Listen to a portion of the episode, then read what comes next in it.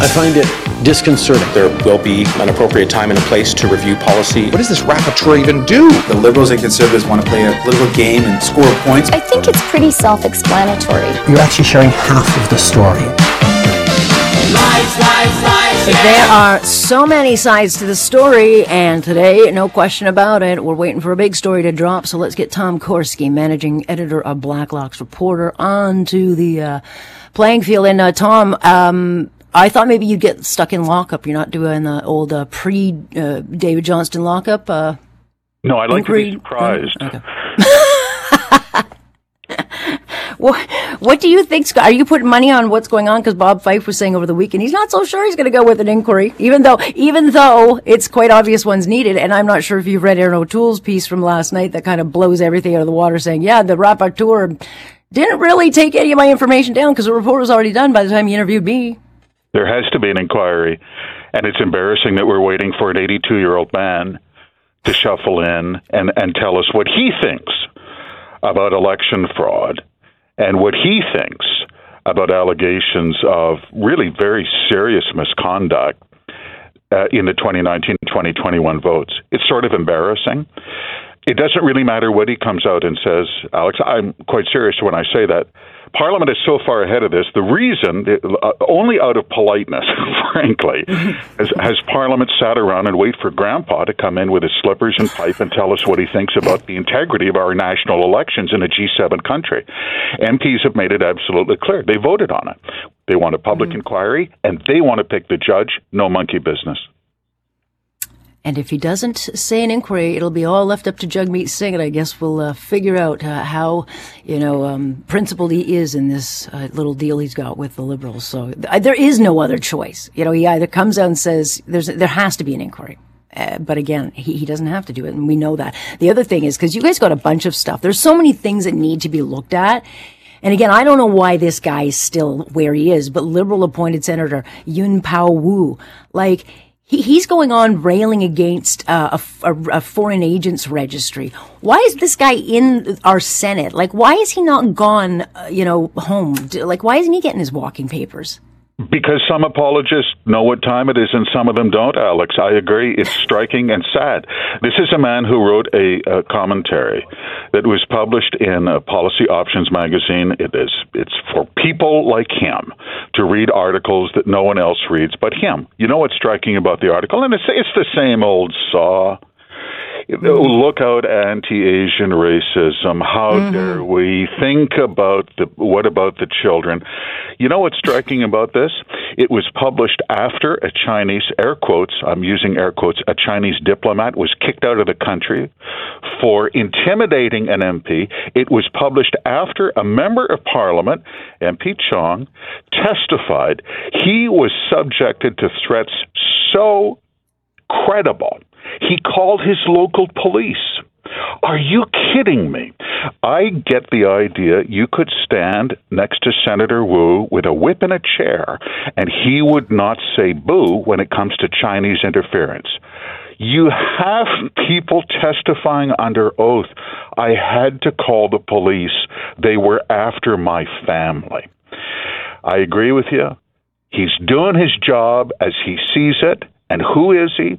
Senator Woo is an enthusiastic speaker at the Canada China Friendship Society. We don't have to say much more. Yeah. And he says a lot. He's always quipping and it's always on the wrong side. And then we get into this whole issue, like when it comes to diplomats, because we have a, I thought there was 146. There's 179 in this country, but we have more than any other country. Why are we so uh, rife with Chinese diplomats? Like, uh, I don't understand. I, I know it's done by population, but we have like way more than the United States.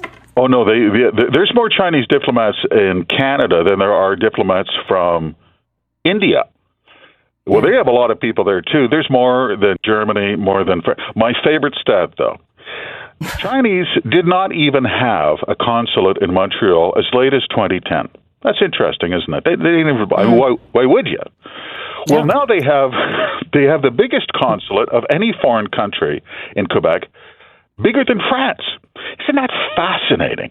Now, what would be drawing them to Quebec, I wonder? Is it the pristine woods, the maple leaf, uh, maple syrup, perhaps? What would make you want to assign more, quote, air quotes, diplomats to Quebec than the government of France? Could it be, and I'm just throwing out crazy ideas, could it be institutions like the Trudeau Foundation? Mm. Well, only David, jo- little Davy Johnson's not going to answer that question. That's why you need an independent public inquiry. Yeah, and speaking of um, Quebec, I mean they have uh, had their own issues. A number of police stations. Uh, they've got all these issues. That was where the the, the famous payment uh, to the Trudeau Foundation was kind of uh, put together out of this association. It just happens to be in the Prime Minister's own writing, and uh, yeah, eh, but again, I don't think this will come up, but it certainly begs the question that I'm sure we can get rid of a few, and we should get rid of a few, but that will only happen if we get a change of government. You know that. Uh, uh, well, there's a lot we don't know. You know what's striking? Oh yes, is how yeah. much we do know. Mm-hmm. Right? If, if, we don't even have to be conspiracy minded and say, "Oh, you're just seeing the tip of the iceberg." We know a lot already. We know there was a diplomat running out of the Toronto consulate who was do- strong arming MPs. We know that. That's why he's not here anymore. We know that all of a sudden China became keenly interested in Quebec public affairs. You're right. The the the company appears to be a shell company that filtered the $140,000 donation to the Trudeau Foundation. You're absolutely right, Alex. It was a post office box on Lakeshore Road in Dorval. Well, that worked out nicely. We know that. We know MP Chong called the police. We know that there's interference left and right. And we know that guys, long-time apologists who are stuck with the old script, like Senator Woo, can't get off it.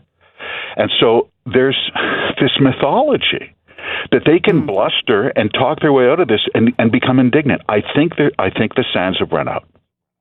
Well, we will uh, find out, no question about it. And The uh, the the um, sands of the hourglass will uh, churn through at uh, twelve o'clock, and I guess we'll find out what we're talking about tomorrow. I uh, there's a couple of other things I wanted to dig into. I don't have a ton of time. Uh, I do find it fascinating, though, that we've got David Lametti now saying they're changing federal laws to allow postal inspectors to open letters in case they're uh, suspicious of drugs in them? I mean, honestly, now they're just going to open their mail. Just open the mail. Attorney G- uh, General Lametti said that in Senate committee he thought it was a neat idea. Have mm. postal inspectors currently not open? We also wanted tanks in Ottawa for the uh, Emergencies Act, so there was that idea too. Go, exactly, goes back uh, goes back 200 years. goes back to the days of the Royal Mail. No kidding. Postal mm. inspectors can open a package, can't open a letter. And uh, Lametti said, "Geez, you know, this, I, I'm I'm going to look at that. It could there could be some, probably not the right attorney general too. Yeah, uh, the the emergency measures guy, probably not the man to, to, to yeah. change privacy laws when it comes to the mail." Well, I mean, we'll wait and see on that, but they seem to build enough loopholes into them to get out of uh, of trouble on them. Uh, well, we'll see. Look, there's a ton of stuff that you guys, um, you guys dug into. We'll uh, be chatting again on Thursday, but again, all this Chinese interference takes up so much of the uh, the uh, clock these days. But we'll uh, wait and see. Thanks, Tom. You're welcome, Alex. There you go, Tom Korski. They will be watching all of this uh, and more. They had a ton of stuff today that we didn't even get a chance to get to.